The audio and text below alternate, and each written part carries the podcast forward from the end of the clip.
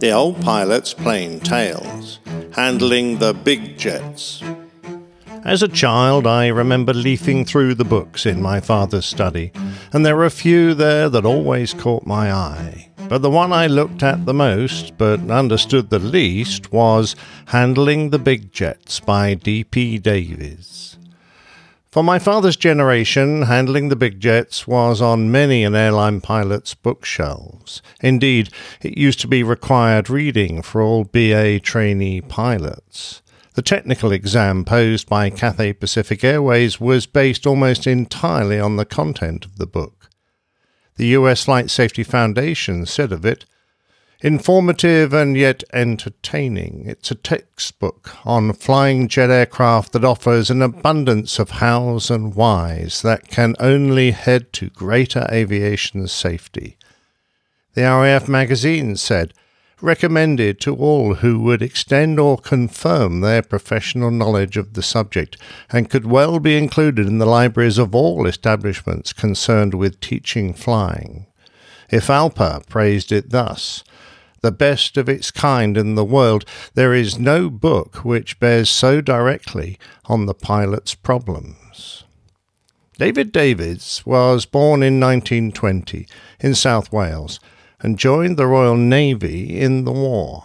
He trained as a pilot and served an 818 Swordfish squadron aboard HMS Unicorn.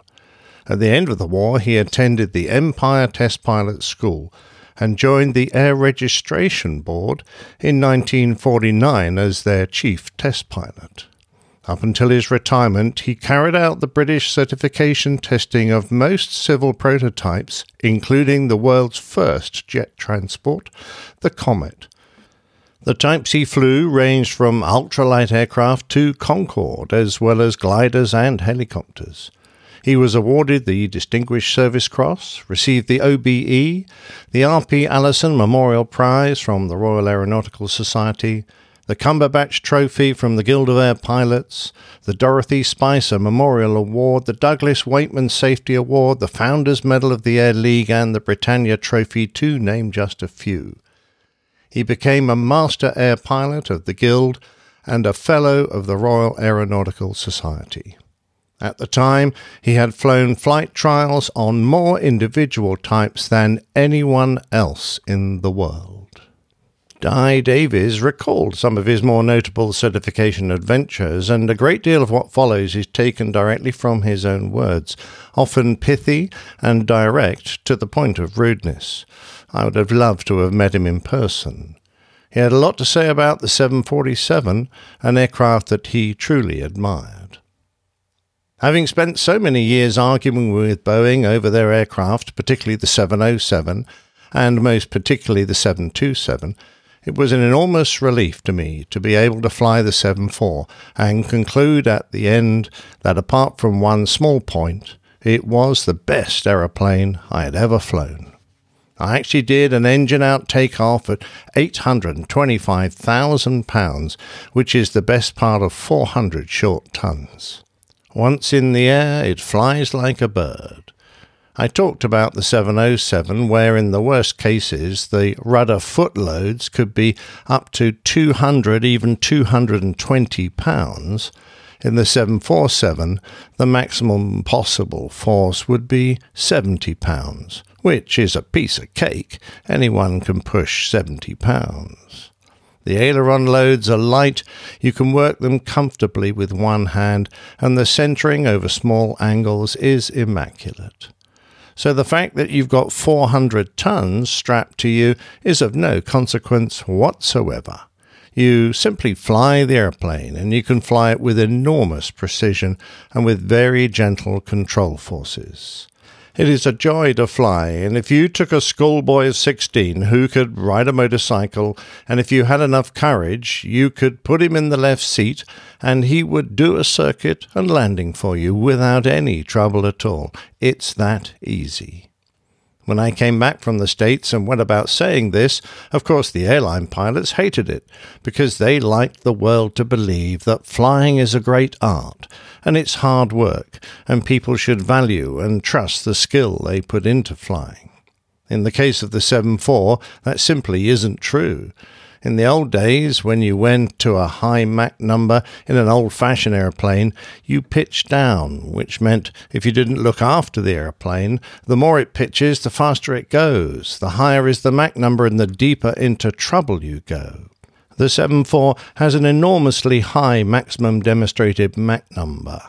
It's actually 0.98, and yet it's no problem. You got to 45,000 feet, stuff it down the hill, and take it all the way up to 0.98, and not much more, because if you did, you wouldn't do any damage, but you'd make the biggest bang over Seattle you ever heard in your life. It had masses of roll rate, it's still stable, you can pull G, you can do anything. You can't believe you're damn nigh supersonic. In the 707, you could demonstrate 0.95 Mach number in it, but you couldn't do much when you got there. There was hardly any roll rate. It was buffeting itself to death. The elevator effectiveness had virtually gone to zero. It was a heap. One of the most controversial periods in Di Davis's career was when he tackled the certification of the Boeing 727. This is his story about the problems that aircraft and other T-tailed aircraft faced. The first of those was the Trident, and halfway through the development they had trouble because the airplane wanted to pitch up at the stall, whereas the requirement was for it to pitch down. They eventually spent 12 months looking at the stall fixes, and there weren't any aerodynamic fixes. In the end, they came to me and asked if they could use a stick pusher. They fitted a pusher, and I went up to Hatfield to do some development flying. It worked perfectly well. Whenever we did it, it worked, and we ended up, at the end of that program, with a really violent stall. It was so violent that one wouldn't have dreamt of doing it with a conventional aeroplane. There was a wish to prove the device to its ultimate point. The most demanding stall is an accelerated stall where you go into a steep turn and pull the stick hard back. That's all you do, and in a big aeroplane it's a bit hairy, but the Trident behaved perfectly. As it came up to 1.8 G, which is a hell of a load factor, the pusher pushed, and it was a super pusher. It just went smack, the stick went hard forwards, the airplane pitched hard down, and we recovered. Of the same test on the VC-10, he remarked, "They put a horn in with it, so that when the stick pushed, this horn blew. It was a very loud horn." The other thing about the VC-10 was the buffet. The buffet at the stall is astronomical. Gear down, full flaps, power on, steep turn to the left, pulling hard, and, coincidentally, it also came out at 1.8 G, and the pandemonium on the flight deck you couldn't believe. The stick shakers were going, the stick knockers were going, the horn went, and then the stick went bang. It was a tremendous stall, and when we recovered from it, I said, "Well, that's enough of that," and Trubbs, the test pilot Brian Trubshaw, said, "I should bloody well think so. I've never seen a stall like that in my life before." The 111 was also suspected of having pitch up so bad, BAC went into it quite slowly. On one of the prototypes, which had a servo-tabbed elevator, they got into a super stall, and of course it wouldn't recover. What's more, they had 17 or 18 people on board, which they shouldn't have had. The guys down the back did fire the escape hatch, but it came straight back on again, because by that time they were coming straight down, and of course they were all lost. On a military airplane, you can pull the plug and eject. You can't on a civil airplane. You're supposed to get out of your seat, walk aft, open the escape hatch and jump out of the bottom of the airplane. Of course, that takes bloody ages to do. Of course, George Edwards was very good. He actually talked to Douglas, who were doing the DC-9, and told them all about it. The 727 was the first Boeing airplane with full-powered controls and 3 engines at the back. It had a pitch up at the stall with aft C of G, which would have been fatal. It was later proved to be fatal because one aircraft in service was lost in a super stall. Somehow or other, the FAA and Boeing certified that aircraft between them. Some years later, I was talking to a very old and senior Boeing fellow, Dick Rousey. He said, "It was a pity that you wouldn't accept the 727. I said, "What do you mean? You've never offered it to us." He said, "We know you would never accept it. It's got a pitch up at the stall." I said, "What the hell are you lot doing operating it, flying it, and certificating it?" He said, "Look now, don't go into that, but I'd like you to have a go at it one day." Dan-Air wanted a 727-100, so we went over and we flew it. Test pilot Lou Wyke, hell of a good guy. He said, "There's not a hope in hell of you accepting this aeroplane. We've had two of the most hairy-ass stalls you've ever seen in your life, but we got to go through the motions. When we get to the RCG stall, we go up to the incidence limit and then push and recover. By that time, you tell us, if you've seen any quality, which will warn you that you are coming up to a stall." We set the airplane up, trimmed it, and I started coming back to the stall, watching the incidents go up. And the airplane did nothing. Most airplanes will buff it, but with the flaps out, it did nothing. It was smooth. There was no flow breakaway on the wing at all, but the incidents went up and up, and the pull force disappeared, and the stick went back to the middle. Then it started to pitch up, and I had to push gently. It wasn't a violent pitch up, but it started to rise, and I had to push and push and push until the stick was halfway forward, and as I got to that point, we came to the incidence limit. I looked at Lou, and he looked at me, and he was deadpan. He didn't say or do anything, and we recovered. We climbed back up, and he said, "What do you think?" Well, I said, "There's nothing there, Lou. I mean nothing. The machine is quite desperately unstable." "I know," he said. "I know all this." We finished the program, and we simply couldn't go beyond the magic limit. We told Boeing, who said, "Okay, we'll fit a pusher." It took him about 8 months, and, you know, it was the best stick pusher I've ever flown. Much simpler than our systems, fully duplicated. It did everything it should have and recovered the aeroplane. The rest was a gift. It was one of the nicest aeroplanes I've ever flown. You see, when Boeing finally took a deep breath and decided to do something, they did it well, although it stuck in their craw a bit, because they were only doing it for the UK and they weren't doing it for the States. The twist in the story is this little bit.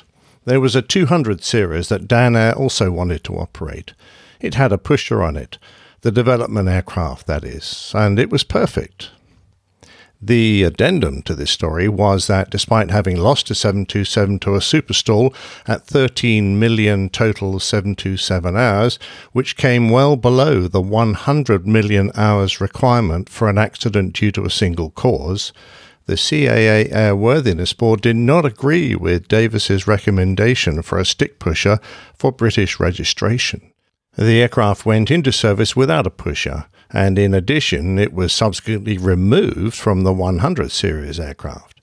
In Davis's own words, "I wrote to London and said that our council are going to certify this airplane without the pusher, and I'm telling you it shouldn't be done because it doesn't meet the requirements. It doesn't meet the American requirements. It's got a fatal stall characteristic at RC of G."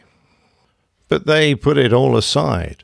Since then, these people must have been walking around with their fingers crossed, hoping that no British registered 72 would ever go in due to a stall. Now, if a 72 does ever go in with an RC of G and with a boatload of passengers, there will be the biggest bloody row you've ever heard of. Concorde was an aircraft that Di Davies had a lot of time for.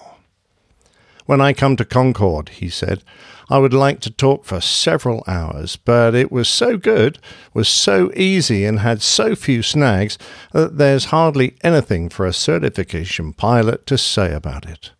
The prototype had a metal visor, so after you took off and pulled up the nose and then pulled the visor up, it was all steel and blocked the forward view.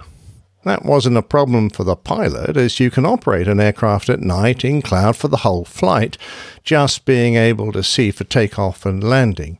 We were prepared to certificate it like that. But the Americans said, no fear. We're not having an aeroplane without forward vision, and they won the day. So the glass manufacturers had to go back to the drawing board and make glass that could sustain Mach 2, and they did it. The engine-out failures were a gift. The two engine-out landings were a gift. There's bags of thrust left to make a proper landing. The engine failure at Mach 2 was a non-event, but better than that, the double engine failure on one side the machine would tolerate without any problem. Now, the supersonic bomber, the Hustler, with a basic delta, if you lost an engine at Mach 2, that airplane dissolved into a cloud of dust. It couldn't handle the yaw. The funny thing about Concorde was the visual picture on the landing.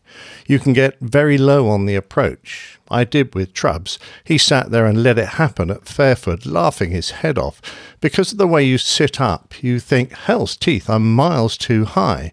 What you had to do was have the courage to keep it up, and then it would come down like a lift. Once you've been shown it, it was okay. They had a problem making hard landings. A guy called Frankie, who made a landing in the Azores at 10 feet per second. At 11 feet per second, the gear would have broken. My view was that he was a bit split-arsed, old Frankie. He did awful things making very show-off approaches, which he shouldn't have done. And, of course, he nearly cocked it up. It was the British test pilot John Cochrane who discovered how to do it. At 50 feet, you just leave the stick alone and you get hold of the throttles and just shuffle them shut. Takes about 2 or 3 seconds. The next thing you know, rumble, rumble, rumble.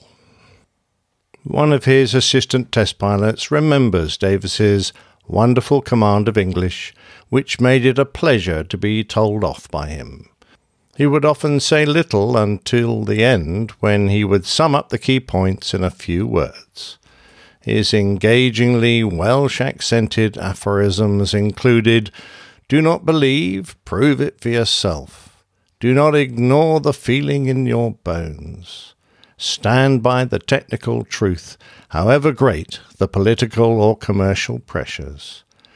And most remembered by his friends, floc ci non facio vera pre ceteris. I don't give a fig. Truth above all. He died in 2003, aged 83.